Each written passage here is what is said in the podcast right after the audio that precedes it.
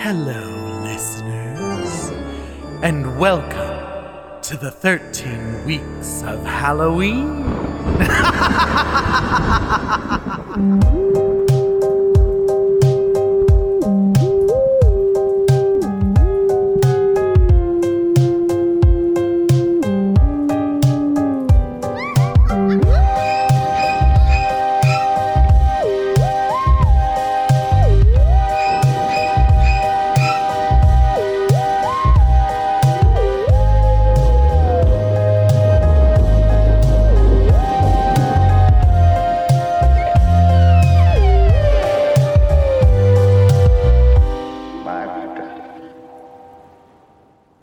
there, Sam Baxter. Hi, Pissy Miles. How are you doing? I'm okay. How are you? I am still kicking. it was quite a week. It was it was quite a week. I finished Fire Island this week, so no more drives out to Long Island. Although I just finished doing Fire Island on Friday. And I was like, oh my God, next week I'm not going to have to drive out to Fire Island. And then I was thinking about it and I was like, oh, but I was booked for a bachelorette party Saturday night in the Hamptons. And I'm like, so there will not be a week in my life in the coming weeks that I don't end up having to drive until the boondocks of the worst state of the union. Um, just to uh to be in drag but i i am enjoying it. I'm trying to stay positive even in light of bad bad news of having to go all the way out to the hamptons. Have you ever been to the hamptons? Uh, no, I haven't. it's horrible so uh, you know people people paint it as the, it, because they're always like oh my god the hamptons is so beautiful it's so nice that's where ina garten is it's like who cares who gives a shit Mhm. but the fact of the matter is that the hamptons in my experience Mhm. is just a place for like snooty people Okay. and there have been some relatively nice people that I've met there, but generally speaking, I think I'm probably not of the class of person who really wants to spend time in a place like that. So, you know, you go out there and you make your money, and usually the people are very nice. I will say the people have always been very nice to me, but I just don't get it. I don't get what draws people to places like that. I really don't understand it. I have absolutely no context for it, so I do not have an answer. It's, you know, the last time I was there, and I doubt that this is what I'm getting into this time because it's obviously a much younger crowd this time, uh, since it's a bachelorette party. Mhm. If I'm not mistaken, it's two bachelorettes. Oh, and I'm like, I- I- I'm, I'm holding my breath and praying. that it that it will be a, a a fine experience. But i i don't think it's going to be like old money. Right. so in that respect it's probably better. But you know my experience in the hamptons like the one time i did a birthday party out there and i i won't say where i was or who who was there but i did a birthday party in this house and i i drove up and i pull up to the gate and from the gate you cannot see the house Right. because there are giant i mean giant hedge walls Mhm. you cannot see anything beyond the gate. And I had to be rung in, and I was a total surprise to the people at the party. Okay. So I pulled down the the driveway, which was uh, about a 72 minute drive. And then I I pull up to the garage and this house is massive. Like Yeah. massive massive massive massive massive. And uh there are two people outside waiting for me. The event coordinator and personal assistant of the birthday girl Okay. and the butler. okay. and I think that says everything it needs to. I have Um, to I have to wonder how you end up being a butler. I really don't know. Like And it must be like a six figure salary, right? like no, it's got to you got to get paid a lot of money. It's just Who's like, this is what I want to do with my life? I want to live in my boss's house. Like, yeah, they're better- beck and call 24 hours a day. Who wants to have a butler? Like that's the thing I don't understand. I I guess there's a part of me that's like when you have a house that big and you have that much money that like if a few million go disappearing nobody notices. It's like yeah. And that's exactly what this house was. Because when I got there, they were like, all right, we're going to bring you in. And I was like, okay, but I'm a surprise. So we have to. And they're like, no, they're like, no one will see you. and I was like, okay. And they took me through the house. We were like cackling and laughing and making noise and walking around. Nobody knew we were there. and so it was it was just a very bizarre experience because it was like clearly old money. This house was probably several dozen millions of dollars. Yeah. That kind of house. And like during the party, the hostess told me that their neighbor was Calvin Klein. so it's like uh, just a just a, a that kind of a party. And it's, and like I said, the people were very nice to me. I I really don't have any complaints, but it is just like kind of a shock. You know what I mean? I can see how that would be. And and even as nice as they are it's like there's very clearly a difference between us you know what i mean Yeah. yeah. yeah and I, I even with that amount of money it's like i guess you would want someone to take care of the house because like if you're making that kind of money you're not going to be home to take care of the house No.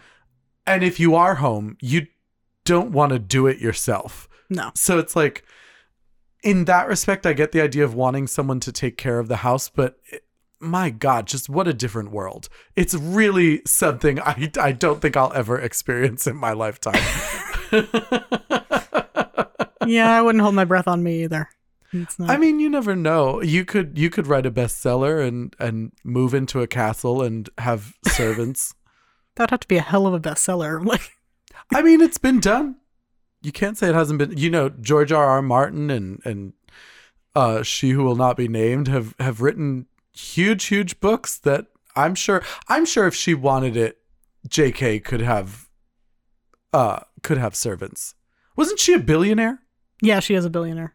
She gives I thought she gave it she, away. she gives a great deal of her money away. yeah, not to not to inclusive women's groups, but No, she does apparently give it away. She does give it away mostly to children's charities, I believe. And I mean, good honor for that, I suppose. I'm not saying it redeems her in any way. I'm just No. saying that she does do that. Yeah, I'm just saying to be fair, like if you give money to a children's charity, that's a good thing. I can't it fault you is. for It's that. absolutely a but good thing. I, I, I don't approve of her trans exclusionary uh, viewpoints.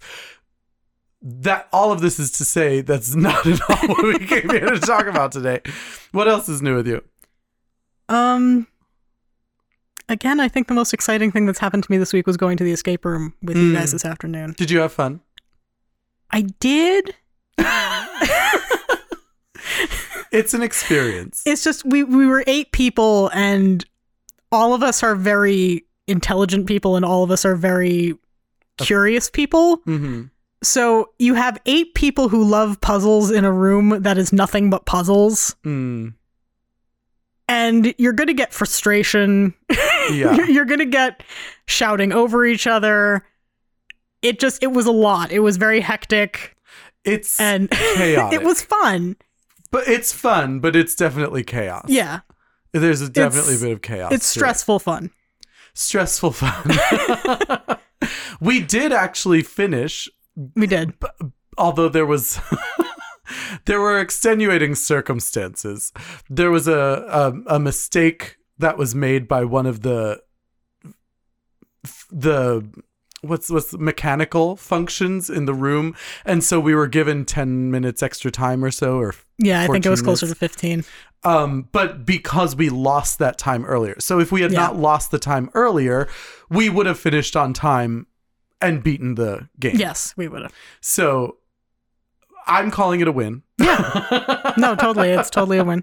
we did win. We d- I I had a lot of fun. We we definitely did have a great time. We went to a place called 13th Hour uh up in Wharton, Yeah. New Jersey, I think it was Yes. and it was a lot of fun. The rooms there are great. If you're if you're listening and you're in New Jersey, definitely uh, head on up there. It's a it's a fun place to go. They've got a bunch of rooms for different size groups, and uh, we really enjoyed it. So here's your free advertisement, uh, 13th hour. If you'd like to send a check, feel free.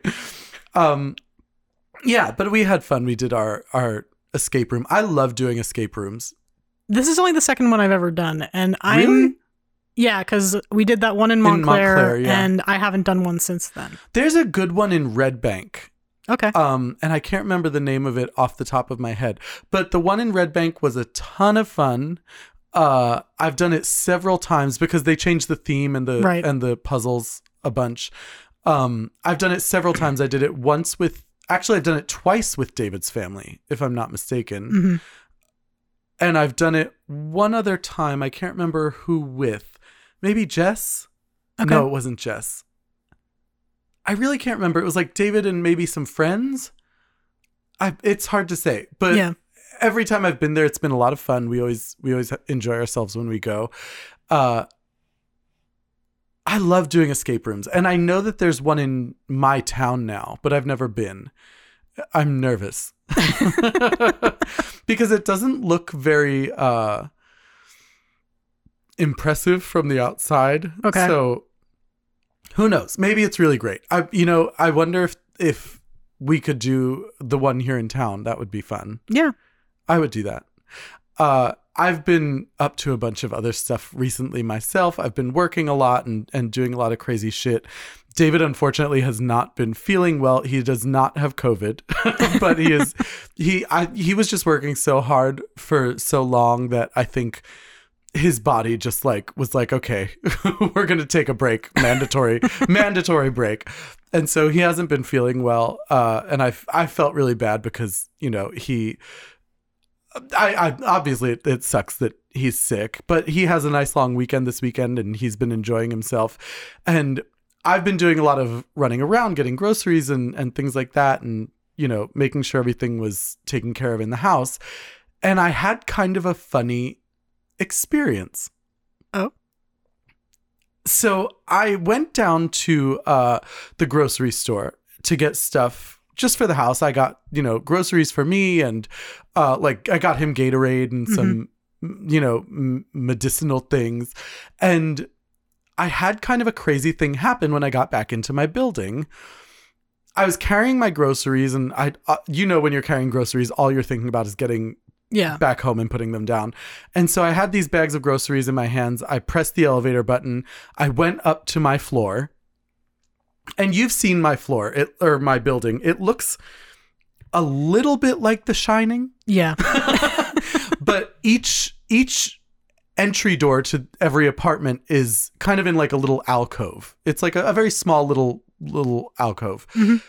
And I got off the elevator and I turned to go down the hallway and I was walking down the hallway. And I you know how when you're walking with bags sometimes you like stare at the floor? Yeah. and so I, I had been doing that and I I was like just getting I was like maybe one or two doors before my door. And I looked up and as I was looking up I saw um what looked like a hand like curved around one of the alcoves. Yeah.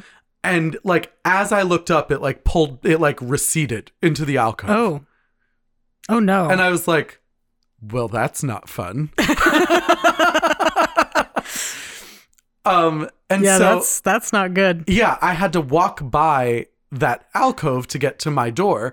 And so I continued walking. And as I did, I didn't have headphones on or anything. I, like, I didn't hear anyone there. So I continued walking, and there was no one in that alcove.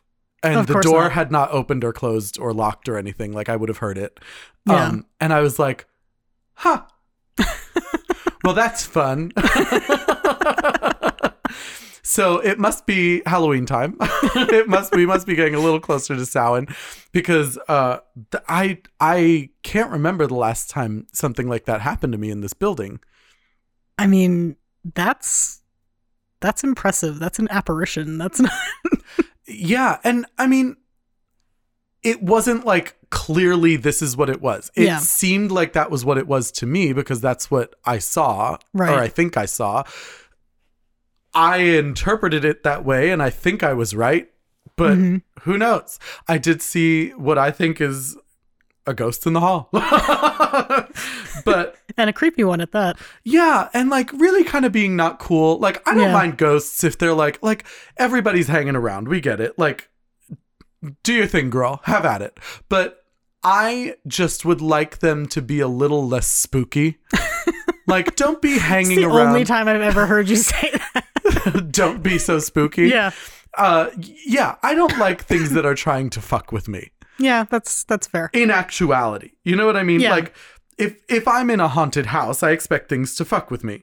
But I I tend not to I tend to prefer not to be spooked by actual Spooks. spooks actual ghosts i should Yeah. say because uh, I, di- I did want to actually say on on the podcast someone wrote into me um, and let me know in, in a very uh, friendly but informative way i had never thought of it but spook is a, uh, a Oh shit. uh, it is Yeah. technically a, a racial uh, it is a derogatory term and so i i do try not to use that word anymore Sorry. no it's fine it's fine it was not a, it was not an angry letter but um No, but I i know Never because, mind. well and because to me it's like that that word has always It's- had a very yeah. specific meaning and i i did not have the the con i did not put together the connotation of this is Right. this other thing. And so uh yeah, I just have made an effort not to not to do that anymore. But um yeah, I don't like it when ghosts fuck with me because I'm like I don't need I don't need to be uh I don't need to be scared that way. and honestly like in the moment it wasn't that scary. It was more like, huh, well somebody's hanging around out here. Um and I I didn't really do anything about. It. I do suppose it's probably about time for me to update my wards in the apartment. But do you ever do you ever renew your your shit in your house? yeah, we do it once a year. Do you? Yeah. What time of year? Uh usually around Imbolc. So January. Mm. And Imbolc is probably the best time to do it. Uh, I just tend to be working and getting frazzled and I forget. So I usually end up doing it sometime in the summertime. It's usually that's usually when it happens for me. It might happen a little later this year. It might be right around now. Have you ever had an apparition in your house? When we were living in the apartment, Yeah, I I remember stuff from the apartment. yeah, um not in the house. Mm. The house I've never seen anything. Um and as I've said a couple of times like I've even like my office used to be in the basement and I know the basement other people find the basement scary. Like I never I think felt it's creepy as fuck. I never felt uncomfortable down there. it's not that I feel uncomfortable down there. I feel uncomfortable more at like the top of the steps. Okay. And I don't know why. Is it because you can't see around the corner? I who knows? Okay. Who knows? It doesn't matter. It's just dark and a little creepy. It's very it's like stone yeah. and so it it it is a bit creepy to me. That's, I don't that's fair. like if when we have a fire going outside and Mhm. everyone's sitting outside by the fire, if I come in to use the bathroom, it's always a little creepy to me when I'm in the house alone Yeah. to walk by the basement stairs to get back outside. okay. I don't know why. That that's fine. It I don't think there's anything in your basement. No, I mean the worst you're gonna find down there is a cat. I was gonna say the cats hang down there a lot. I feel like they wouldn't if there was anybody down there. Yeah, no, I don't think they would they would hang out quite as much if there was like something something creepy. Have you ever had a spooky uh experience in your house at all? Not really. Like How old is your house? 1933? So people have probably died in it. Oh, almost certainly. No, um, but like I said, I've never felt anything. I've never seen anything. I mean, to be fair, it's also warded to shit. So I mean, well, that's true. like who knows? But You also don't have like cemeteries or anything too close to you. no, no, not really. There's there's a very old one about 15 minutes from our house, but it's not it's not what I would consider close. No, I wouldn't call that any real proximity, No. honestly. Um Yeah, your house doesn't creep me out much. Nope. I would love to have a house. I wouldn't even mind if it was a little bit spooky. I don't mind a little bit of spook. Although there are nights obviously when either David is home alone or I'm home alone. I I don't think I'd want to be home alone in a spooky house. Yeah. Yeah, I, um, I'm just remembering, like, even in the apartment, like, I did not like to be alone. Really? Yeah, no, I, But you worked all that out. yeah, we, we warded the shit out of it and it stopped. Yeah. Um, Patty and Trish came over and Well, and there I mean there were other helped us lay down the law a little bit. Yeah, there I was going to say there were other extenuating circumstances, I think. But Yeah. again, they were addressed. Yeah. Yeah. we won't get into the details of No. it, but uh there there were there were extenuating circumstances. Yes. We'll go with that. we'll go with that. Um yeah, so that was that was probably the creepiest thing to happen to me this week. Do you ever find around this time of year is when it starts getting a little creepier for you? I'm a very anxious person, so all year long is Halloween to me. um, but yeah, no, once it starts to get a little cooler, once the sun starts to go down a little earlier, it it feels different.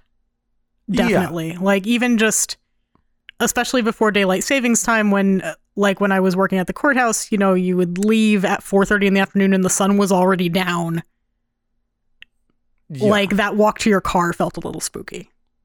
Yeah, I mean, even walking around at night in this town, like I never feel unsafe because I I think I I really like my town. I li- I like the people here are very kind. I, I've never had a really terrible experience in town. Mhm. Um, but there's definitely something eerie about it, I suppose, at night. Um, and if I'm walking around, I probably won't listen to one of my spookier podcasts Yeah. um there's a uh, there's a really great podcast called spooked have you ever heard of it Uh no. it's really really great it's by um i think luminary is the name of the production company Okay. um but it's a lot of fun i was just listening to one of their uh episodes today because obviously this is their time of year Yeah. um and it's a really great podcast if you're listening you'd probably enjoy it so go check it out uh yeah i i i, I do like do you listen to any scary podcasts Not really, because again, I'm a very nervous person and I don't need that. Even like- the fictional ones I'll listen to like audiobooks, but Mm. I, as a general rule, don't. I'll also be completely honest, I don't listen to that many podcasts. really Really. Like, I don't have a commute anymore. I don't like spend an hour on the treadmill anymore because I'm doing this other thing. So, and even then, I was listening to audiobooks. So, you know, I, I've been using up my Audible credits instead of working out my podcast library. you know the problem is i tend to use my audible credits very quickly and so i don't Mm-hmm. Well, you do a lot of extras. driving. Well, yeah, that's the problem. Um I found also a a podcast today that's kind of like a horror fiction podcast. I believe. I believe it's fiction. I only listened to one episode. It was called Staircase, Mhm. and uh, it was not about an owl. it was. Um, it's a podcast called Knife Point Horror. Okay. I, I believe. Let me double check that. Um, but it it it was relatively yeah, knife point horror. It was a relatively good podcast. It's a horror fiction and the story was good. This story was like touted as one of their better ones. hmm I thought it was good. Okay. I didn't think it was like, you know, fuck me, this is great. But uh, I I enjoyed it. Generally speaking, Okay. I I would recommend it if you're listening. I think you would enjoy Knife Point Horror. There's also obviously the classics like um, Anything Ghost and uh, uh, what's it called? No Sleep. No Sleep Mhm. podcast is another fictional one.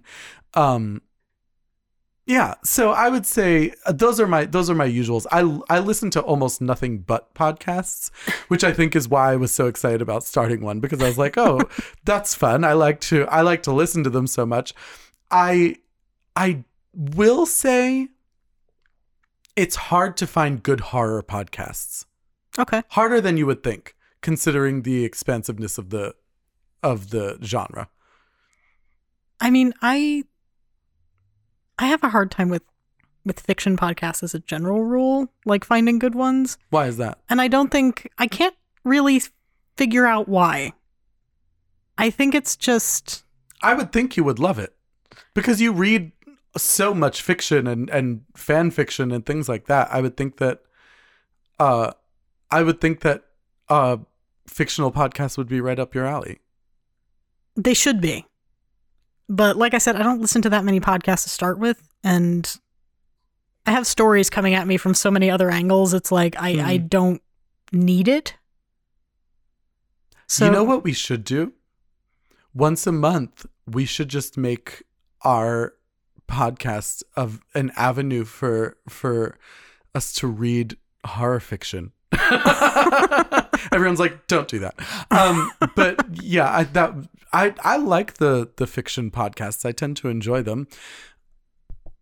I did listen to another podcast this week that I hated. Um, it was called "Something Was Wrong." Okay.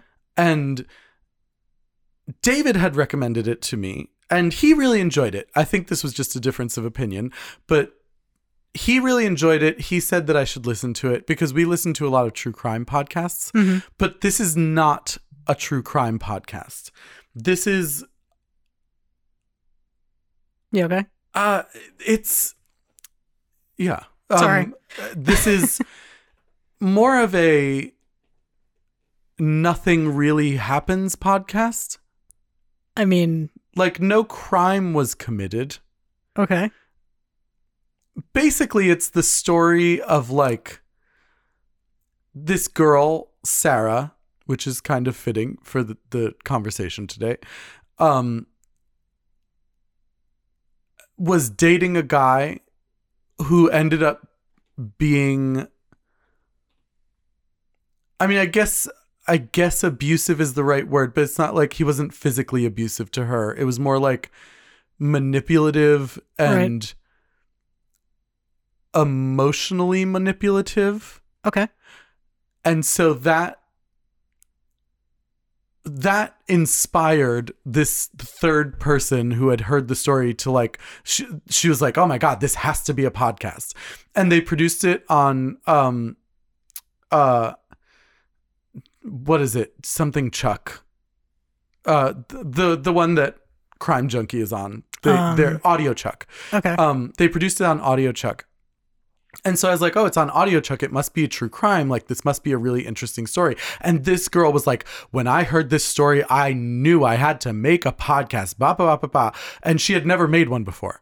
And so i kept listening thinking like oh this is gonna end up being some crazy story. And it's like nothing i don't want to say nothing that crazy happened because it it is like it is a story about how people uh, and especially women um are affected by like the commonality of uh, not commonality the um uh regularness of abuse hmm and manipulation Okay. but like it wasn't like some crazy story. And so I suppose it would be a more interesting story for people who have experienced something like that. Although, if I'm being honest, I think I did experience something like that and still didn't find it that interesting. like, the story never really went anywhere that crazy. It was Okay. like, I kept listening, being like, okay, so when does the like, when does the part that made you go, oh my God, people have to hear this happen? And then it turned out that I had heard it and it was like, oh, o- okay. well, I suppose. And like I said, there may be people out there who really enjoy it. Uh, it I won't be judgmental if you if you did, but I personally found it to be a bit tedious. Well, I'm sorry that Have you ever listened to something like that where you're like, God, or like read a book where you're like, maybe the next page is when it gets good. Maybe the next page is when it gets good. it's it's been a while. I've been very careful. Mm. Um I tried reading and I feel so bad even saying this. I I don't have I did not have a do not finish pile until I hit this book. Like What book is it? it's called The Queens of Innis Lear. It is I should have liked it. It was a King Lear retelling as a high fantasy novel, Okay. which is With right up my protagonist? Yes, which is right up my alley. Okay. Like I was expecting to fucking love this book. okay. The problem was that the prose was so fucking dense that I was having trouble understanding what she was saying. Hmm. And like, listen, I write fantasy. I know that there's there's a certain elevation of language in some instances, but like this one was like turning sentences into pretzels and it's like I just I just could not do it. you Like needed a tom tom just to get through the book. it's just I, I don't know what it was and i even read like five chapters of it like i met all of the all of the pov characters like it wasn't like i didn't give this thing a chance i tried twice Really? yeah i tried to read this book twice because i felt terrible because also i had bought it in hardcover so i'm sitting here going i spent Mm. 20 bucks on this book but like i mean that's how much i liked the premise but like and I, I feel bad even talking about it because somebody spent years of their life making this thing right and I mean, maybe. And probably just hammered against it over and over and over again trying to make it perfect and here i am looking at this going like i can't Yeah, but but that's the thing. You have to like you have to think because I remember in the an episode of this podcast I was listening to, they basically said the same thing. They were like, you know, there's been a lot of criticism of this podcast and blah blah blah blah, but you know, where's your podcast? How many hours have you spent doing this? Blah blah blah blah. And it's like yes and no. Yes, I think we should be respectful of other people's let's say quote unquote art. But part of making art is people's reception of it. You know what I mean? Actually, a large part of making art is people's reception of it. And so I don't believe in being cruel to artists, but I also don't think artists can can say, "Well, who are you to judge me?" It's like, "Well, you gave this to me. You gave this to the world and said, "Read this and and have it and take it and and do what you will with it or listen to it." It's like that's why we do it. We do it to give it to people so that they will they will have an experience with it. And we can't control people's experience with the things we give them. no i, I mean that makes sense i just And she might love it. And honestly, i'm, I'm sure she, she does. does i hope she does too and i mean i've seen people praise this book up and down like she got a hundred positive reviews like this was a very popular book when it came out and like i'm i'm happy for her for that but it just wasn't for me like Mhm. it just it just was not the book that i wanted it to be yeah, because it was garbage. It- I'm kidding. I'm kidding. Um, yeah, I mean, there is such a bad thing as uh, such a thing as bad art. So you know, i mean i wouldn't I'm not saying hers is, but I am saying it was not it to my exist. taste it's a very diplomatic way of putting it. Um, yeah, I mean, I I am very much the kind of person I'm not afraid to say I think some art is bad because I don't think you learn anything by not being told when your art is bad, and I don't think that for some reason everyone fancies themselves creative. You know what I mean? And so if if someone says you're not good at math, most people go, "Yeah, I'm really not." But if you say you're not a good singer, people go, "Oh my god, how could you say that?" Ba ba ba ba ba. And it's like, well, you don't have to be a good singer to enjoy it. You can still sing, but it doesn't mean you should be doing it for a living. But for some reason, no one ever tells people when they're not good at something to the point where they will say like you shouldn't be doing this, which is why usually actually almost every time when I when I see something and I'm like or I see someone and I say like there's a difference between seeing someone's work and saying you still have a long way to go before this gets to where it should be and seeing something and going you should not be pursuing this as like a career. you know what I mean? I don't know. I I think there's a there's a lack of honesty in the arts. I mean, I think that's fair. I think that again using this specific example, I don't think there was anything wrong with what she did. I'm not saying she was a bad writer. I'm I just went on a tangent. Okay. It's I don't know. I just I have I have a really hard time looking at someone else and looking at something that they put a lot of effort into and going, "Yeah, that's shit." Like I have a really hard time doing that. I don't. I know. and I'll tell you why. Because there have been plenty of times I put a lot of time into something and people told me it was shit. And it ended up being that it was shit. And it's like, well, okay, on to the next thing. What can you do?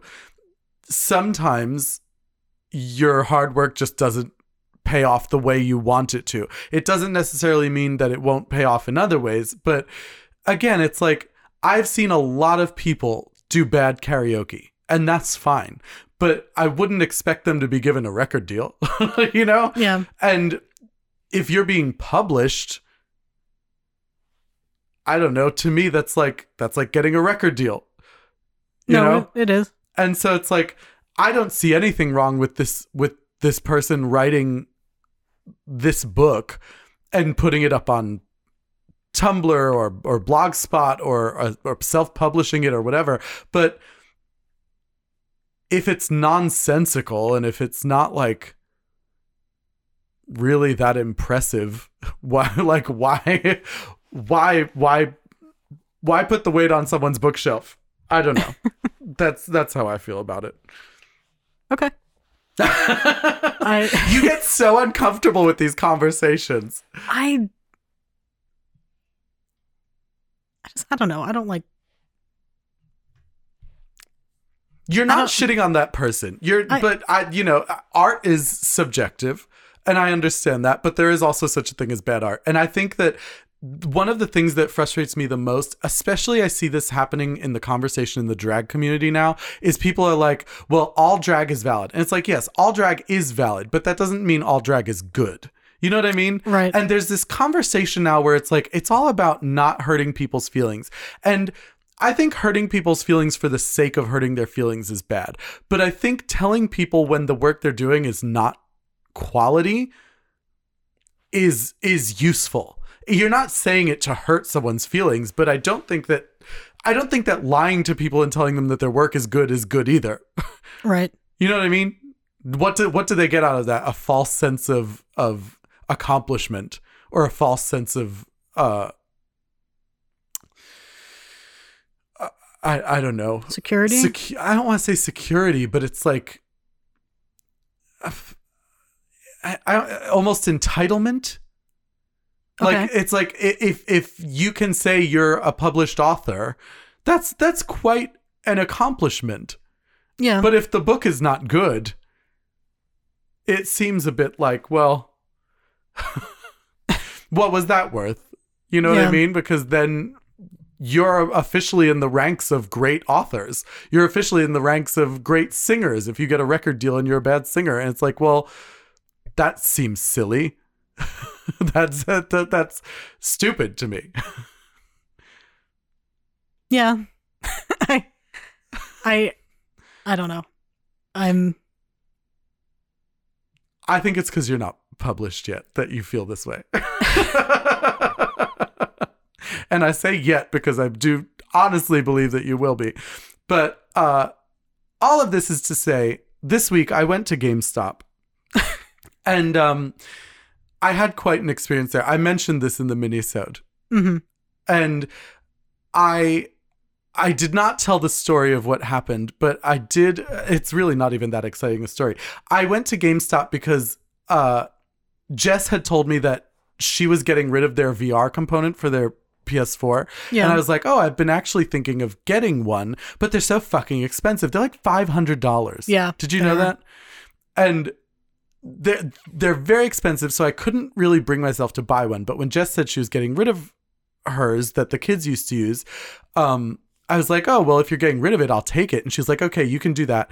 But they, the only thing you'll have to get is the camera because the, the VR camera, uh, Zach still uses. Right. And so I was like, okay, I can do that. So I, it dawned on me, I was like, oh my God, we still have one because I had bought one during the pandemic to try to, um, I, I was considering streaming and Mhm. then, uh, decided against it. And then I thought, oh, I think I think we gave it away. So I called David while I was out running errands and I was like, did we give away the camera? And um he was like he was like, I think so. I think I remember doing it. And he was at home. and so uh I, I was like, okay, I think we did too. Let me let me run into GameStop. So I go into GameStop. They had the VR game I wanted, which was uh Iron Man. Mhm. And- so I bought it. It was seventeen dollars because it was a- an old game and it was whatever.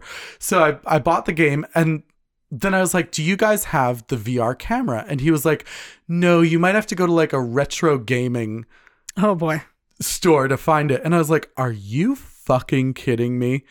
I was like, "I know the PS5 just came out, but like there's four games. So do you think maybe we could like keep producing some things and selling them for the PS4?" I was like, "This is not an outdated system. Not yet. Most no. people are still using it because the PS5 can't be bought. Found. Like Yeah. no one can find it or buy it or use it. And once you buy it, there's two games. So it's like maybe PlayStation, we could like keep this going for a little bit longer. It just it was like the perfect venting moment because I was like I was like, well, do you have it online? He was like, no. And I was like, can I get it in a big box store? He was like, probably not. And I was like, so what you're telling me is I have to go to a retro gaming store or I have to get this on eBay for three times the price. And he was like, yeah, probably. And I was like, why are people like this? why is everyone just a bag of shit?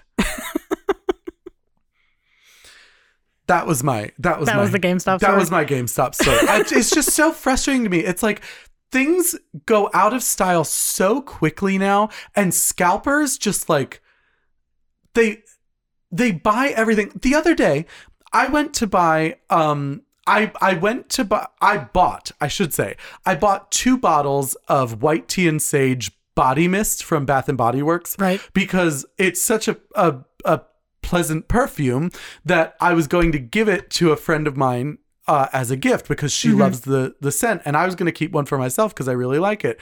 So I I bought two bottles off of BathAndBodyWorks.com. I got the box in the mail. There was one bottle in it, and I was like. What the fuck? Then it turns out they had only charged me for one because they were out of stock.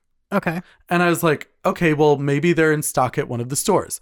They are not in stock at any of the stores. Went totally out of stock.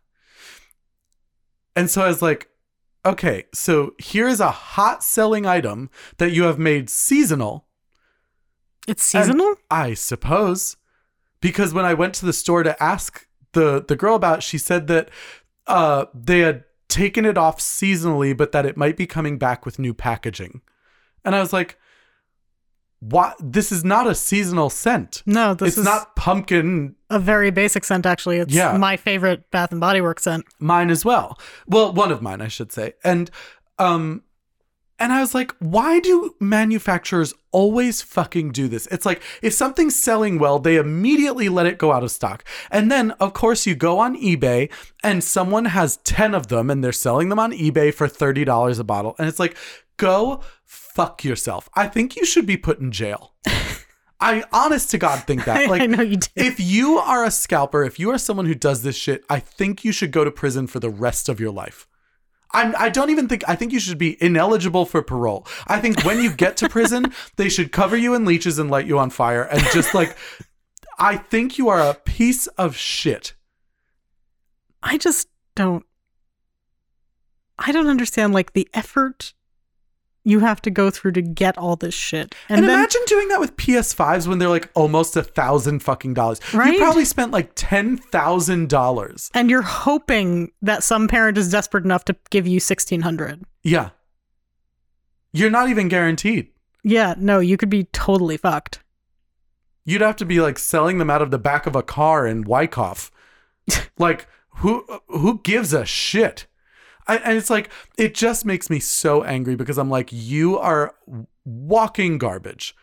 Uh, just a worm infested sack of slimy shit. You are a you are diarrhea with lungs. That is all you are if you are a scalper. If you're listening to this and you've done it before, go fuck yourself. go fuck yourself. because that's what they did with the VR cameras. That's how we got here. Um, yeah, when people started streaming like crazy over the pandemic, people went out and bought like 10 and 15 of the fucking cameras to then upcharge them. And so now nobody can get their hands on them, even the people who just want to play with the uh, with the fucking VR. It's like go fuck yourself. I hope you get eaten by flies.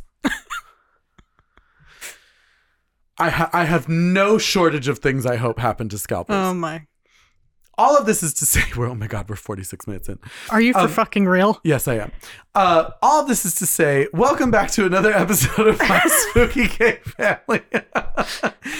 we are back with the 13 weeks of Halloween. We have a very special episode for you today. We are discussing one of my new preferred movies.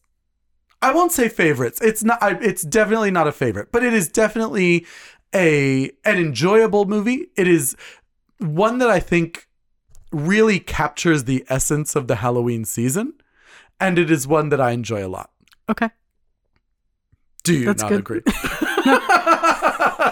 No, I'm sorry. I'm still boggling at the length of the tangent we went on at the beginning of this episode. you know, I think the tangents are well worth it. Okay.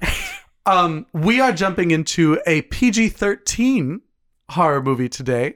Uh, it came out in 2019 and it is the now famous Scary Stories to Tell in the Dark. I'm very excited to be discussing this movie because I really, really do enjoy it.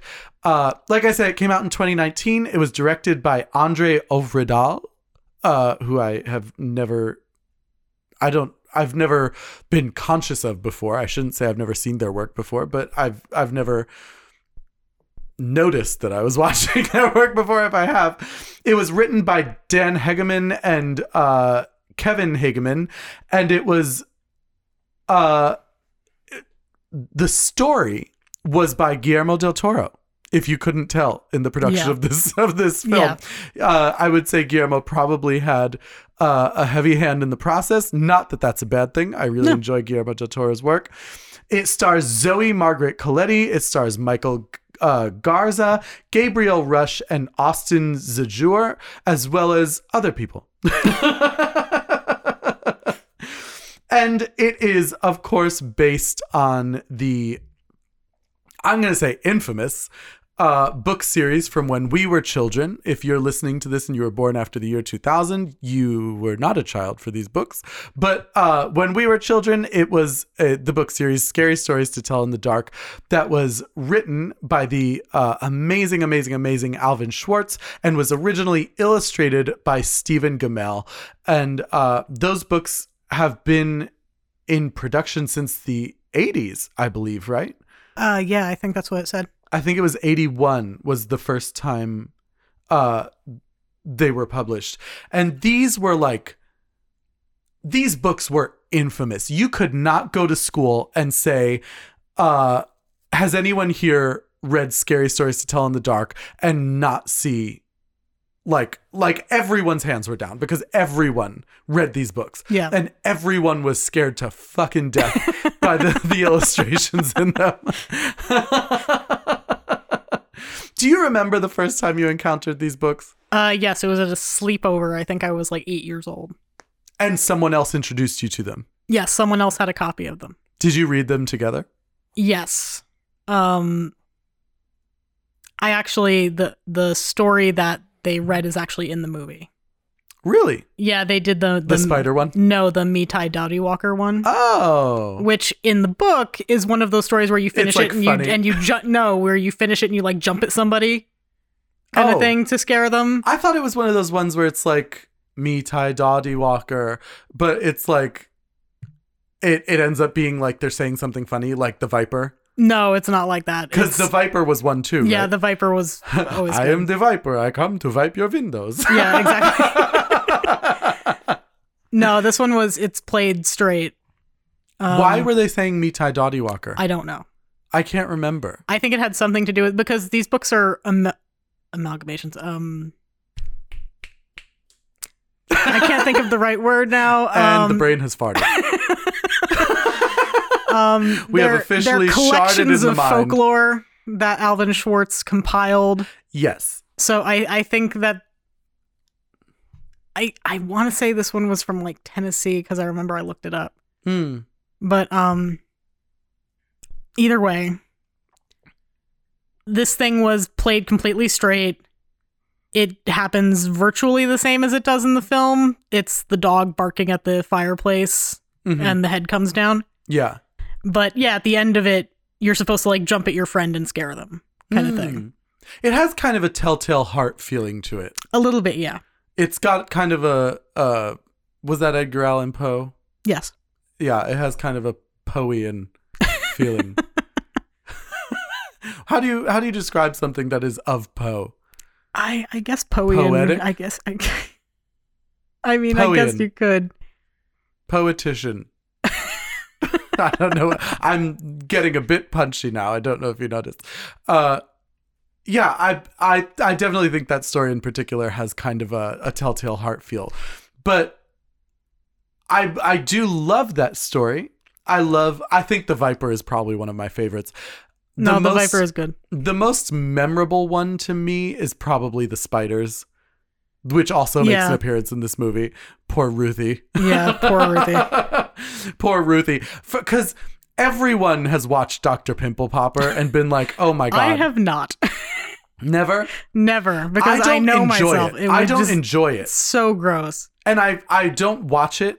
I know a lot of people who are like, oh, I find it so satisfying to watch. And I think it's fucking nasty. No. Um, it's disgusting and uh, you should be ashamed. But this, that, that instinct is innate i think in most people to like Yeah. oh i have this like oh i gotta get this out like there's a Yeah. an intruder in my face and i need to get i need to get the intruder out of my face um and i i think that that story probably fucked with a lot of young people um but i i do i i i appreciate you saying what you said about alvin schwartz because it really was a collection of of local folklore to different places. And there were stories that came from th- there were native stories there were um, mexican stories there were uh, southern american stories there were uh, not south america but southern usa stories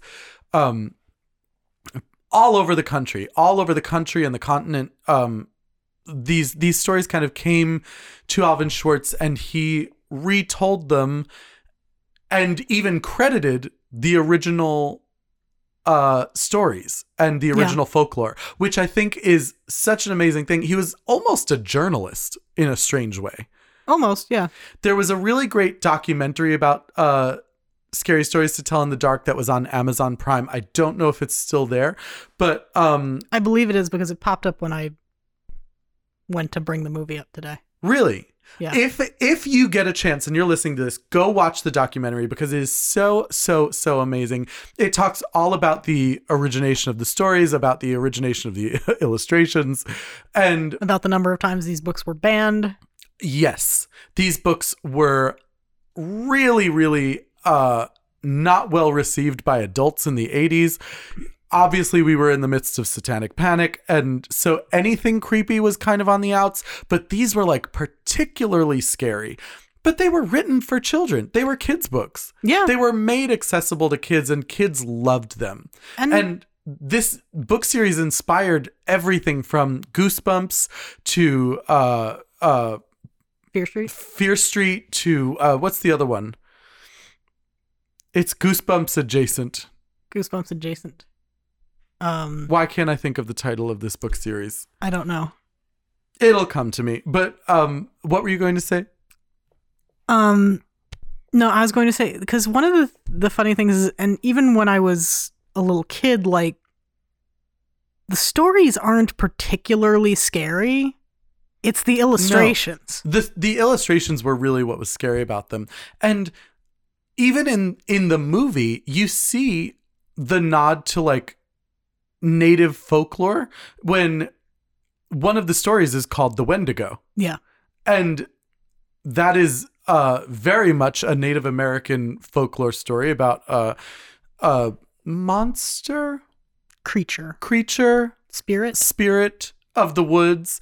Um, and there's a really great movie coming out that I believe is Guillermo del Toro. I think it is. Um, yeah. I saw a uh trailer for it when we went to see Candyman, Candyman. Yeah.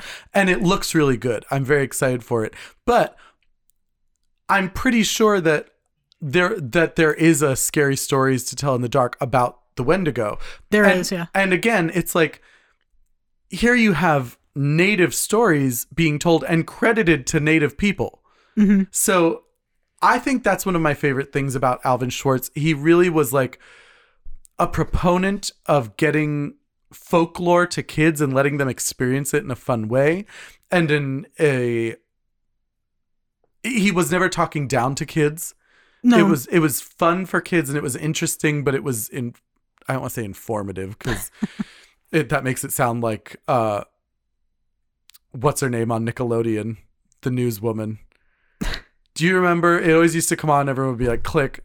Oh, what's her name is it Linda Ellerbee? linda ellerbee he was not linda ellerbee I liked Linda Ellerbee. i know you did you were a little lesbian What does that have to do with anything? It's she looks like she just hot. like Rachel Maddow.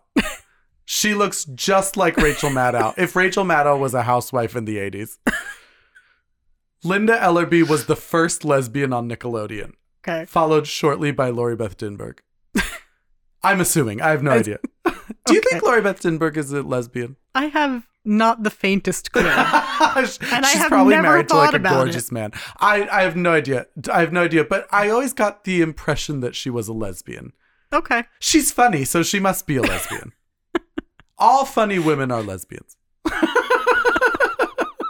I'm kidding. But uh, I, I will say I do love lesbian comedians. You've mentioned before. I've mentioned. Uh, but anyway, A Scary Stories to Tell in the Dark is uh, based on on that book series, the amazing, amazing book series by Alvin Schwartz. And this movie came out in 2019. It was really a love letter to these books, and I think really fit the tone yeah. of the book series. Uh, general opinions. What did you think? Um, I remember when I saw this the first time being a little disappointed that it was PG 13. I mean, obviously it's geared toward kids, older kids, but kids. Yeah. Um, I remember being a little surprised at some of the content considering that it was aimed at older kids. How do you Um, mean? Like the Vietnam storyline Oh yeah. seemed a little weird to me. also, while we're on the topic, this was this is literally one of my last notes, but we're gonna get it out of the way right at the top. Uh, Ramon, yeah. who is one of the heroes of this story, I would argue that um, that uh, I keep wanting to call her call her Shelby. Um, Stella. Stella is the hero, Yeah. I suppose, but Ramon is a draft dodger, and that is how he ends up in this little town. And then in the end, he faces his fear, the Me Tie Doughty Walker, Yeah. And proves that he is not uh, a, coward. Yeah. And so then he enlists And then he and goes, to, Vietnam. Yeah. And I was like, I don't know if this is a happy ending. that was kind of my feeling. It's also like, at the risk of sounding like an asshole, I have absolutely zero disrespect for people who dodged the draft. Yeah, me neither. Like, Especially for Vietnam. yeah, like it's it's not Ugh. Like I, I don't know, the whole storyline makes me go like, okay, but are you saying it would have been cowardly for him to not go to Vietnam? Because Vietnam like Vietnam was a fucking hellhole. It was a hellhole and a failure. It yeah, was, there it was, was, no people like, dying left and right. Like, who no the fuck reason. wouldn't be scared? And then he's like, and they sent my brother home in pieces. It's like, no wonder this kid's fucking scared. Like, the, Vietnam's the scariest thing in the whole fucking movie. I know. Like- I know. And it, and I th- I think for younger viewers it is less obvious because they might not have the context for a, a war like Vietnam. It's so far outside of their uh their understanding. I mean, our parents could have gone to Vietnam, yes. but it just is so like it felt so odd to me. Also, while we're on the topic of him dodging the draft, Yeah. Can we discuss one other thing in this movie? And I, I promise I did not come here to complain about this movie because I actually really did love it. But there was one thing, th- there's one note that continuously appeared in my notes of this Okay. movie. And it was in all caps How old are these people? because he's dodging the draft. She looks like she's about 13 Yeah. And and they're like kind of a couple Yeah, there's definitely like insinuations. and it's like he's got to be 18 if he's yeah, he has the to draft be at least 18. and none of the other ones can drive and so you figure this is 1968 that means none of them can be 16 right Was the driving age 16? i'm guessing it was about 16 in 1968 I feel like it was probably. Eh, yeah, no, because even now it's like 17. I mean there are still states in the us where 16 is Yeah. the number So then. and you can get your permit at 15 in most Huh. states or maybe it's 16 I think it's 16. but either way even even if they were 16 it's like i get that they jumped in your car and you didn't see this coming but like still a little weird Yeah. Because she looks like she's got like algebra 1 homework to do tonight. You know what i mean? If we're lucky algebra 1 like this might be fractions. It's one of those, like, part of this is also, it's always, for me, kind of hard to tell ages when we're dealing with teenage characters because I'm so used to seeing 20 somethings playing teenagers that, like, if you put an actual teenager in a teenage role, they look much younger. but i think most of these kids are yeah. older You think? I think I know at least one of them is because I was looking at uh the friend Augie Yeah. and I was like something about him is not reading super young to me. hmm And so I looked him up and at the time of filming I think he was like 20. Okay. Um and I did not look up Zoe Margaret Colletti who uh who played Stella. Yeah. Um, I don't know exactly. I don't know exactly how old she is. I'll, I'll, let me do the research. I'll tell you right now. but um, she was the one who was a little more convincing to me. Like I was like, I could see her being like 15. Yeah. She was born in 2001. Okay. So she was 18. So let me shoot myself now. She was 18 Yeah. at the time this came out. Yeah. But looks about f- 13, 12, maybe 7. Who knows? She's definitely got a bit of a baby face. Yeah. No, she definitely does. I probably would have put them at about 14 or 15. Like, if I had a. That's how I felt. And I, I feel like they're all supposed to be like juniors or seniors in high school, but it's like none of them read that way. It looked like he was No. their babysitter. Yeah. and I was like, Laurie Strode would be very unproud of you, Ramon. Although I like Ramon, I Yeah, like no, him I as like a Ramon character, but as a babysitter, not yeah. great. Not great. Not a great babysitter. uh, I did really love this movie. I I know I, we've been pointing out a lot of faults so far, but I do think this movie is really great. I really I agree with you. The first time I saw this movie, maybe it just didn't meet my expectation of what it was going to be. But I don't and I don't mean in terms of quality, I mean in terms of content. Like I expected it to be a lot scarier and it wasn't. And I was like, okay, that's a little tough to deal with. But on the rewatch, I actually loved it a lot more. Did you feel that way? I liked the storyline better the Mhm. second time around because I remember the first time going kind of like, okay, I understand that you have to like tie all these together somehow, but this Yeah. is a weird narrative. Um, I liked it better the second time around. I don't know if that's just I knew it was coming, so it wasn't like I wasn't trying to piece the story together, so it didn't feel quite as Forced? yeah. Yeah. Cuz I felt the same way the first time I watched it, but this time one of my one of my notes even one of my early notes is that uh I really like the way that they tied the stories together because those books were not linear. No. They were not linear in any way. No. One story did not relate to no, any they were other collections.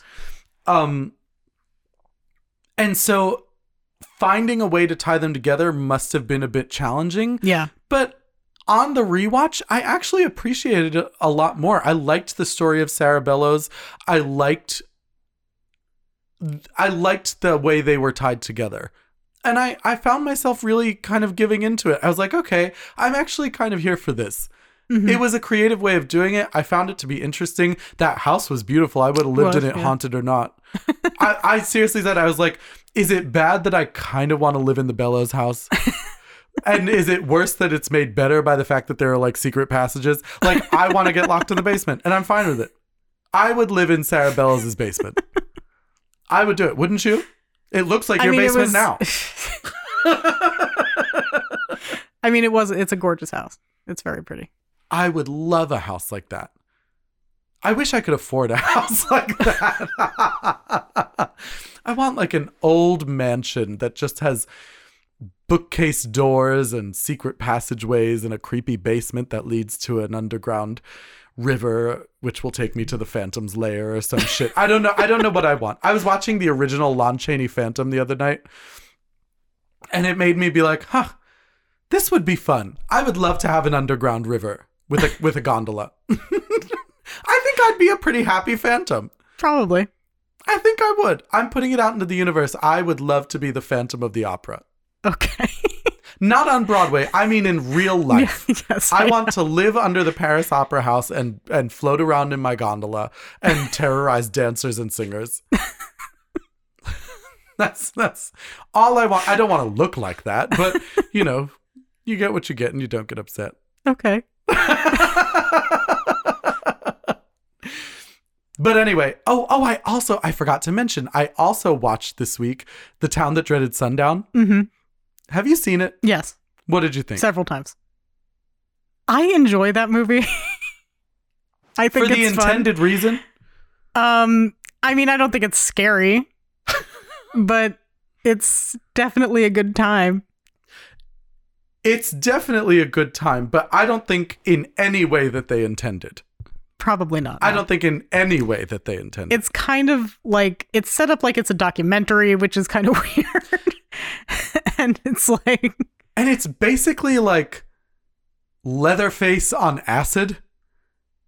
Like Kinda. the trombone kill is nonsense. yeah, the trombone kills. It is high camp. Yes, it is. I think Joan Crawford would gi- would give it a standing ovation. Gloria Swanson was like, I couldn't even do that. It is this is high camp. He killed her by tying a knife. We're getting into the specifics of other movies. He killed her by tying a knife. Spoiler alert: this movie is fifty years old. By tying a knife to the end of a trombone. And then playing the trombone to stab her as she was tied to a tree. Yep. That is camp. yes, it is. That is Camp Wanakiki camp. um, but anyway, 46 minutes. do you want to know no, where we I are don't. right I now? don't want to know. I don't want to know. Just keep going. No, you shouldn't know. This is going to be our first 2-hour episode in like years. But um we uh what what the hell were we talking about? We were talking about scary stories to tell. Well, I know that, but what, where, where were we in the conversation? I was saying that I I did like the way they tied these stories together. I thought it was really creative. I liked the character of Sarah Bellows. I thought that it was fun to have her. Why are you laughing? I'm laughing at the fact that it took us 46 minutes to get to this movie, and we st- and then we went on more tangents. sorry. Go ahead. Well, we're only at an hour ten now, oh so shit. we uh I like that I like the character of Sarah Bellows. I thought she was a lot of fun. I thought it was a good way of tying the stories together because otherwise how do you get all these stories to happen? Yeah, I don't think that there's like this device works just as well as anyone uh, any other one that you could come up with. I think it, Mhm. and I don't think it's a particularly egregious one at that. Like it's it's a tie-in, and it works very well. It does what it's supposed to do. Yeah. And and that's kind of what I like about it. I also like because one of the one of the questions we had about this movie was is this considered a Halloween movie? I'm going to go 100% yes, and I'll tell Okay. you why. A, it's scary, so it's already in the Halloween realm. Mm-hmm. Then you have the story being propelled by Halloween Yeah, their experience on Halloween is what gets the story going. Obviously, um, you have Aug- Augie and Chuck and uh, Stella are trick or treating for what may be their last trick or treat, and uh, they attack Tommy and Ruthie and some other kid in their car. I guess Tommy likes to torture people as they're trick or treating, so they Yeah. set up the bag with like smelly shit. I don't know Mhm. what they put in the bag that he ends up stealing from them. I don't remember. But I do know that what they did next was throw eggs at his car, and then when he came back, they threw flaming bags of shit into his car. And I was like, you know, everyone likes a good revenge story for a bully. but even I was like, maybe that's a step too far. Yeah, throwing shit on fire at someone while they're driving is a little Flaming like shit into a moving vehicle is probably not the best choice. it's just wacky hijinks. It's fun. Wacky hijinks. Watch, they're gonna smell and then they will explode. Because who knew they were driving a, a two ton gas can?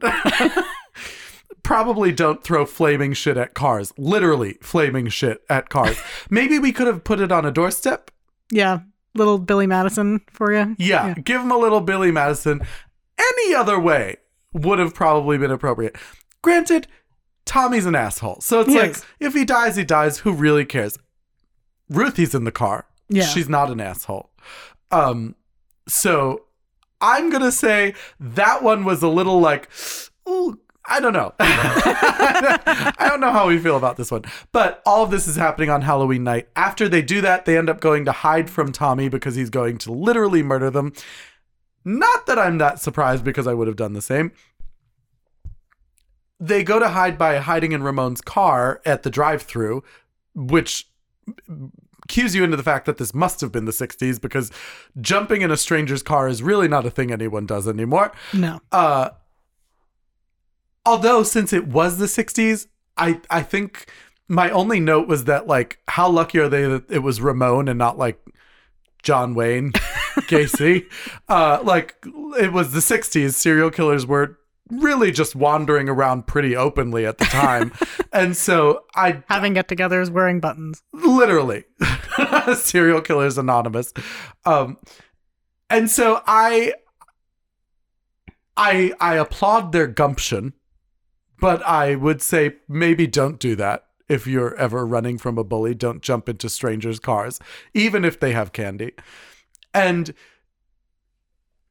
that propels them to go to the bellows house because stella asks ramon if he'd like to see a haunted house because it's halloween so I'm going with yes, this is a Halloween movie. Yeah, no, I agree. I think just the fact that it takes place on Halloween certainly pushes it over the line. But it it does have that kind of creepy fall feeling. I think especially the scene in the in the the cornfield um definitely brings to mind Halloween time. Mm-hmm. So I would say yeah, no, it's totally a Halloween movie. I actually said one of my favorite things, even from the first viewing of this movie, is that, and I, again, I know we talk about this every time, but it has that Halloweeny feel. The cinematography really nailed it.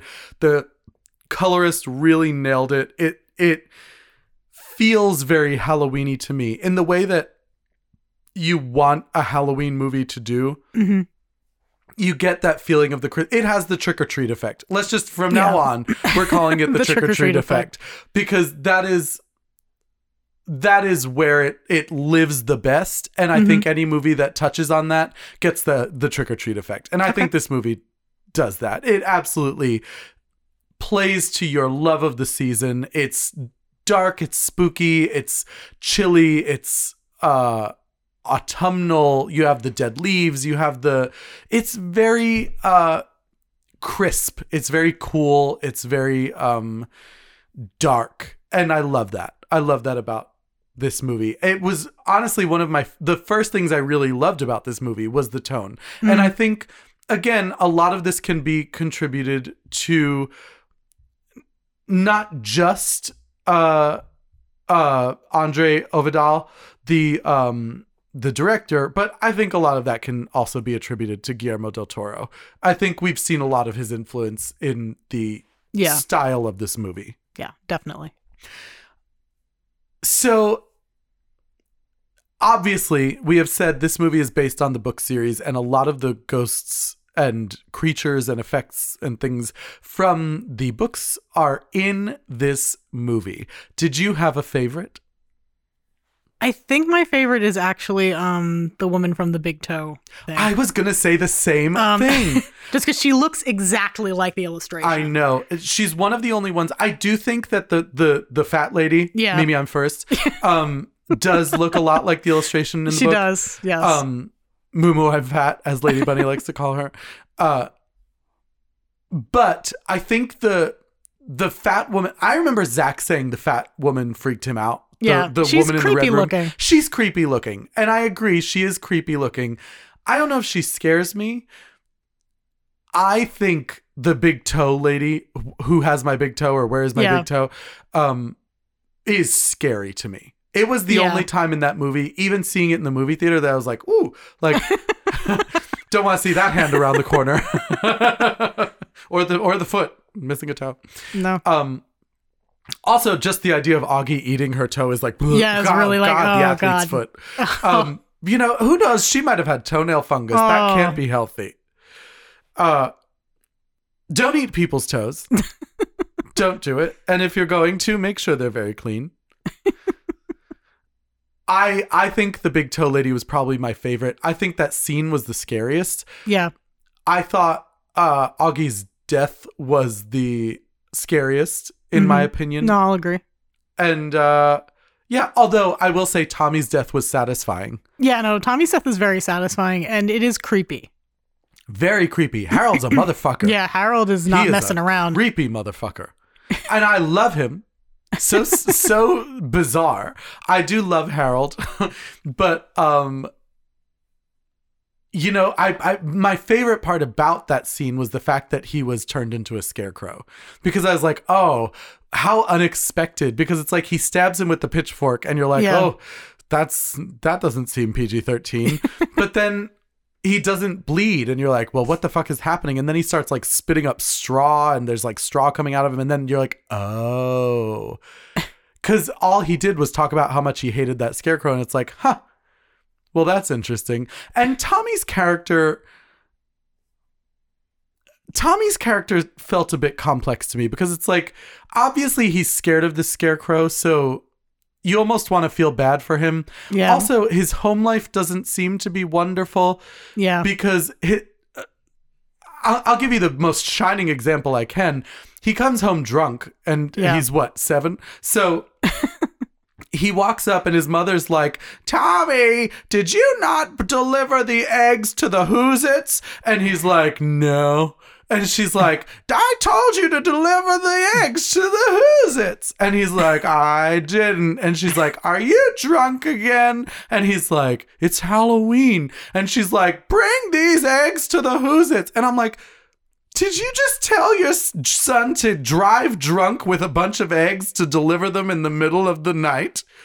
You're a crazy person. Who is this woman? Who is his mother? Phyllis Diller? I was like, why?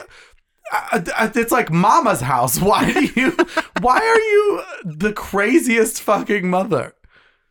I, I don't know. I, I mean, I do think he was supposed to walk with the eggs, so it wasn't I quite did as not egregious. get that impression. But at the same time, like you're sending your drunk son into a cornfield and just hoping he finds his way home. Best of luck. Bring these. Egg- Do you know it's two o'clock in the morning? They need eggs. I'm like, what is happening? Who is this woman, and why is she staying up all night to deliver eggs? Also, why is he bringing like 36 eggs? Because when they show him with the basket of eggs, it's like that is a lot of fucking eggs for this one family. He's delivering them to Edith, the egg lady from uh, John Waters' movies. Uh, yeah, I don't know. I don't know. Although, what a fun little tie-in. Maybe Edith, the egg lady, is the Red Room woman. She didn't get her eggs, so she came and ate Chuck. Where's the egg man? Uh yeah, I I I will say I loved Harold, but the big toe lady was my favorite because it's like again, my only notes about this was fuck that toe and fuck that bitch who's looking for it. I was like this is the most awful story. She's so creepy and she's so like gangly and weird and she looks like a zombie and I don't like it. Um also, I think Ruthie, you know, she gets an honorable mention for the yeah, spider face. no, and it's like it's mostly just gross. It is very like, gross. But I will say, as as likable as she ends up being in the end, hmm I do think she deserved it. Maybe a little, yeah. She was in a production of Bye Bye Birdie. you know what I mean? If you're in a production of Bye Bye Birdie, I just think I, I don't know. I feel like if you're in a production of Bye Bye Birdie, then it's like You, You deserve to have get- you- spiders erupt from your face. Yeah, I think I think that that you deserve explosive face spiders if you're in a production of Bye Bye Birdie. Duly noted. Julie, except Chita Rivera, Okay. Chita Rivera, and Dick Van Dyke. They don't Okay. deserve it, but everybody else. Even Janet Leigh? I mean, beggars can't be choosers. We can only save two people. That's a rule I just came up And then with. I don't know why we were saving Dick, Dick Van Dyke. I would say Chita Rivera and Janet Leigh. No, I'm saying Dick Van Dyke. Okay. I like Dick That's Van fine. Dyke. That's fine. That's one of my Liza jokes, by the way. Uh, I won't say it here because it's one of my favorite jokes. Um, yeah, I I think that this I think that this movie definitely nails it on the on the stories from the book. Um, and of course, we find out that the whole thing is that Sarah Bellows is like crafting these stories about these kids, and the book is um, you know, basically creating the stories as they're happening to these kids and whatever she writes in the book is what happens to them. So I liked that element of of the movie. hmm Did you did you think that was a creative way of making things happen? Yeah, no, and it it added to the urgency too. I thought it was a good device. Um, them being able to see the story being written as it's happening, like it's it ups the stakes, it ups the tension. No, I think it was I think it was a good move. I agree. And you know, I mean again, this is a PG-13 movie, so it's Yeah. like there's a lot of like explanation. Yeah. You know, because we have Stella being like she obviously has to explain everything as it's happening because Yeah. this is like kind of a kids movie. And so I I didn't I didn't hold that against the movie. I knew what this movie is supposed to be. So I didn't hold it against it, but it was kind of funny because it's like you're just constantly getting uh, exposition. It's like there she is constantly throwing exposition at you. Even when she's like, I forget what she says. It's after um, Augie dies. She she's talking to I think Chuck and Ramon and Ruthie shows up and she's and she's like, uh, you don't read the book. The book reads you. And I was like, every gay character is like, yes, read that bitch to filth. Yes, read her. And I was like, that is a missed opportunity. The book should read them. It's like, it's like, dear Chuck, please shut up with your no drag knowledge. Do you not get that reference? No, I don't. Sorry. Oh God, you don't watch Drag Race. That's a funny joke. No, For sorry. anyone listening, that's a funny joke. Um where was I going with this? I don't know. I don't know. What did you like about the movie? um, I liked most of the scares. I thought it was really creepy. What about their incorporation of the illustrations? I was really happy that they didn't try to do new character design. Mm-hmm. I I think that it would have been a real mistake to try to reimagine those characters. Just because again, the illustrations are the creepiest part of the books. So Agreed. it's like because I remember being in school and like not being able to turn certain pages because the illustrations freaked me out so bad. and So, you would like- memorize which pages they were on so you wouldn't see them. Yes, exactly. The I knew- spider one really was the one that the fucked me spider one really fucked me up. Um And I- also honestly the Red Room lady. yeah, No, no, who's she not was the hard. Red Room lady in the book, but No, like but um and the big toe lady isn't actually from that story. She's from a different one. I don't remember which one it is though. really? Yeah, no, she's she's a different drawing for there's a different drawing for that story. I wonder why they went with that then. I think just because it was a scary illustration. Mm, probably. But um yeah, no, I thought that they did a really good job. I think it was absolutely the smartest decision they could have possibly made was to bring those illustrations to life. Agreed. Agreed. Mm-hmm. Did you have any criticisms of the movie? I think like you said it was it was a little we're explaining the premise every couple minutes Mhm. and it's like it's not necessarily new information every time. Yeah. It's just we're we're reminding people what's going on. Yeah, I did find there was a bit of that. I found that um I, I, I don't know. I found that there was a lot of stuff that like got repeated like you said and it it really kind of was like okay, well we've seen this 6 times. Like I don't need I don't need that. I I think they probably could have had if they were going to pander to kids, Yeah. which I think they were doing with the constant explanations, which I don't think was Yeah. actually that necessary. Um, I would have liked to have seen more humor. I would have too. I th- I think that there was there were certainly room for it. Mm-hmm. Um particularly with like they were trying to do it with Chuck and Augie, but Chuck and Augie are out of the movie so quickly that it's like Yeah. you're left without any comic relief after that.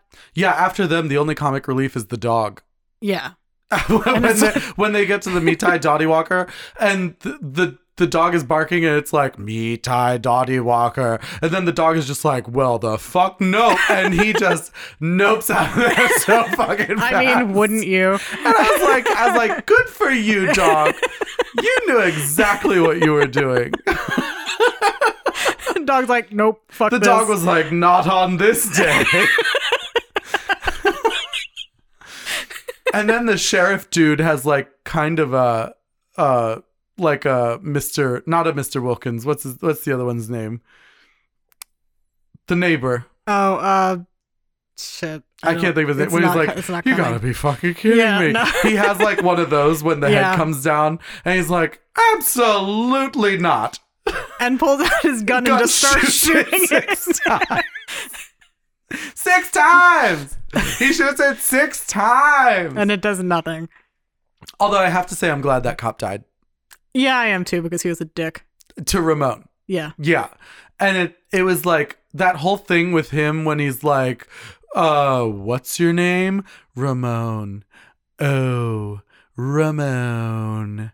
Oh, Ramon. It's like, okay, we're not watching Romeo and Michelle. Uh maybe we could and he's like oh what's your last name? And he's like rodriguez. And it isn't doesn't it turn out to be Uh, uh, it turns out to be Morales. morales yeah. Um so good on uh good on ramon for lying to the cop because i i i would have done the same thing. Also how did we feel about the fact that first of all i i wasn't sure how to feel about the fact that um you know chuck says a bunch of kind of like microaggressively racist things to Ramon when they Yeah, first meet. When he's like, "Can I see your switchblade?" and he's like, "What makes you think I have a switchblade?" and it's like, uh, "Yeah, you know why he had a switchblade." Uh, but then he ends up having one, and I'm like, yeah.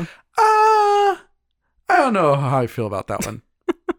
also, I'm not so sure how I feel about that that 14 year old white girl being able to use a switchblade to pick a lock. I was like, when in the world have you ever needed this skill? I don't think that this is something. I was like, this we're overstepping. A, we have overstepped my. Her Uh, father locks the fridge at night. Her father is my father. um yeah, I don't know. That whole situation was so bizarre. I Yeah. don't think that the movie was innately racist. I liked Ramon and I liked the role he played in the movie, but I did think you know, some of it was outwardly denouncing racism yeah. uh, even in the beginning, I was like, nice to add that that Nixon poster with a swastika. Yeah. I was like, very subtle. I like it, but um, I I I do think that some of it was like questionable.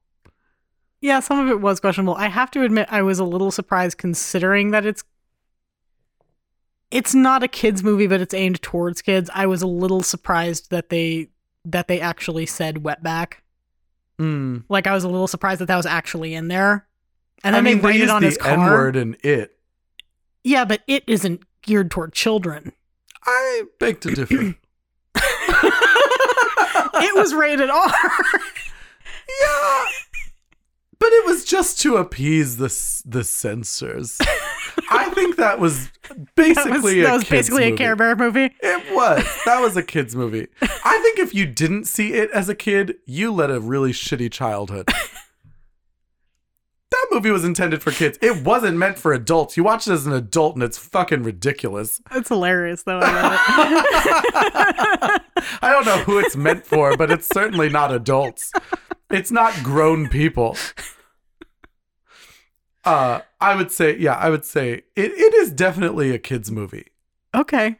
And it's not like the character who's using the word is glorified in any way. No. No, and I didn't mean that that he was. It was just I was surprised that they actually said it because again, movie ostensibly aimed at children. Yeah. Do you consider this a kids movie? I would say yes. Like I don't think I think it's it's a kids story that's aimed toward kids. Mm-hmm. Like our protagonists are children, granted older children but still children. Well, children of an indeterminate age. Yeah, children They could be 10, they could be 30, no one knows. Yeah, no one's really sure. Even the dad is like, I she graduated college. I don't know why she's still here. But um yeah, no, our protagonists are children. I think that the original stories were aimed toward children. And this movie was certainly advertised as if it was again PG-13, so kid friendly, if not aimed at kids mm-hmm. specifically. But do you think it would you describe it as a kids movie? I mean, I don't think I'd put it in the family section, but hmm. I think it's definitely not what I would consider like an adult horror movie. That's fair. It's kind of in a strange place. It's kind of it's kind of like the Hunger Games in that way. It's like yeah. it's intended for kids but can be enjoyed by adults and I think that's necessary for this movie Yeah. because we have obviously this is this is a series that is meant for young people and, and kids but it's also nostalgic for people our age who are in their 30s now who grew up in the 90s and the 80s when this book series came out so like I think it had to toe a line. It had to appeal to older people and be appropriate for kids Yeah. in a strange way. And I think they accomplished that. Yeah, I think for the most part they did. I'm gonna say that. Also, I will I will say that um, in looking this up on IMDb, I did find that they are uh, apparently making a second one. Yeah, no, I saw that this afternoon when I was looking around. I'm I'm looking forward to it. Are you uh, are you hopeful for the second one?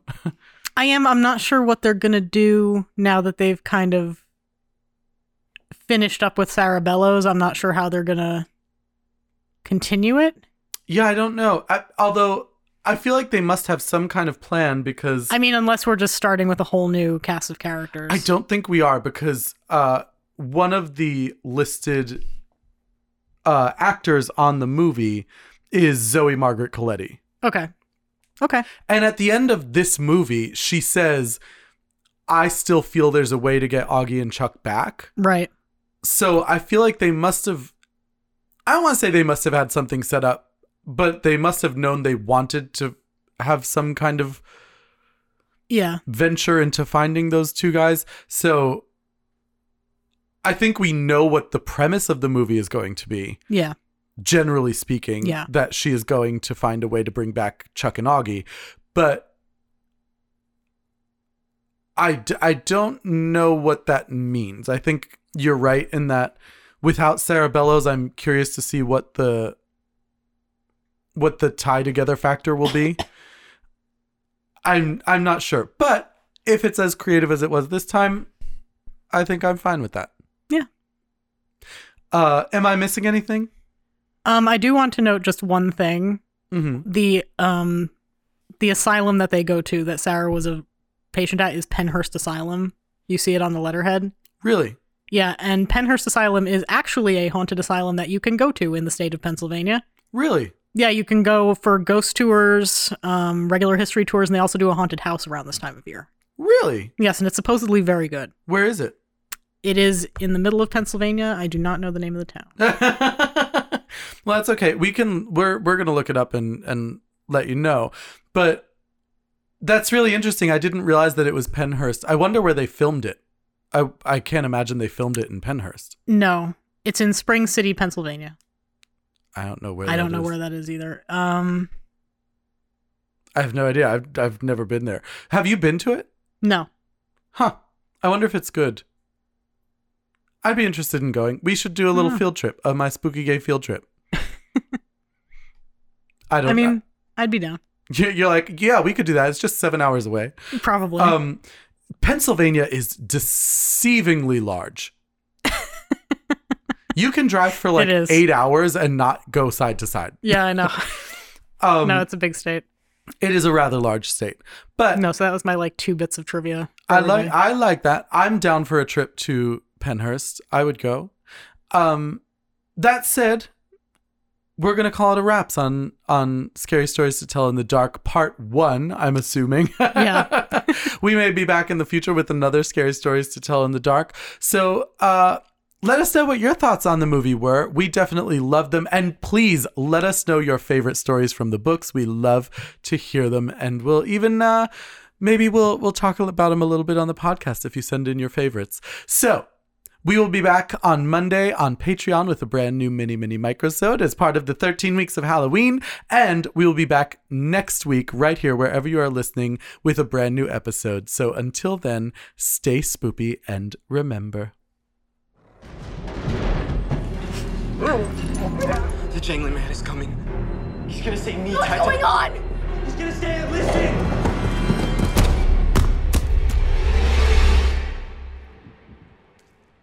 Me, Tie Doughty Walker. Are you shitting me?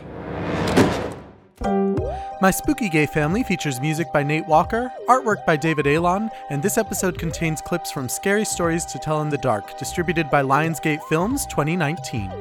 Please subscribe on Apple Podcasts, leave us a nice message, and follow us on Facebook, Instagram, Twitter, Patreon, and YouTube. My Spooky Gay Family is a product of Barbara Duel Productions. Barbara.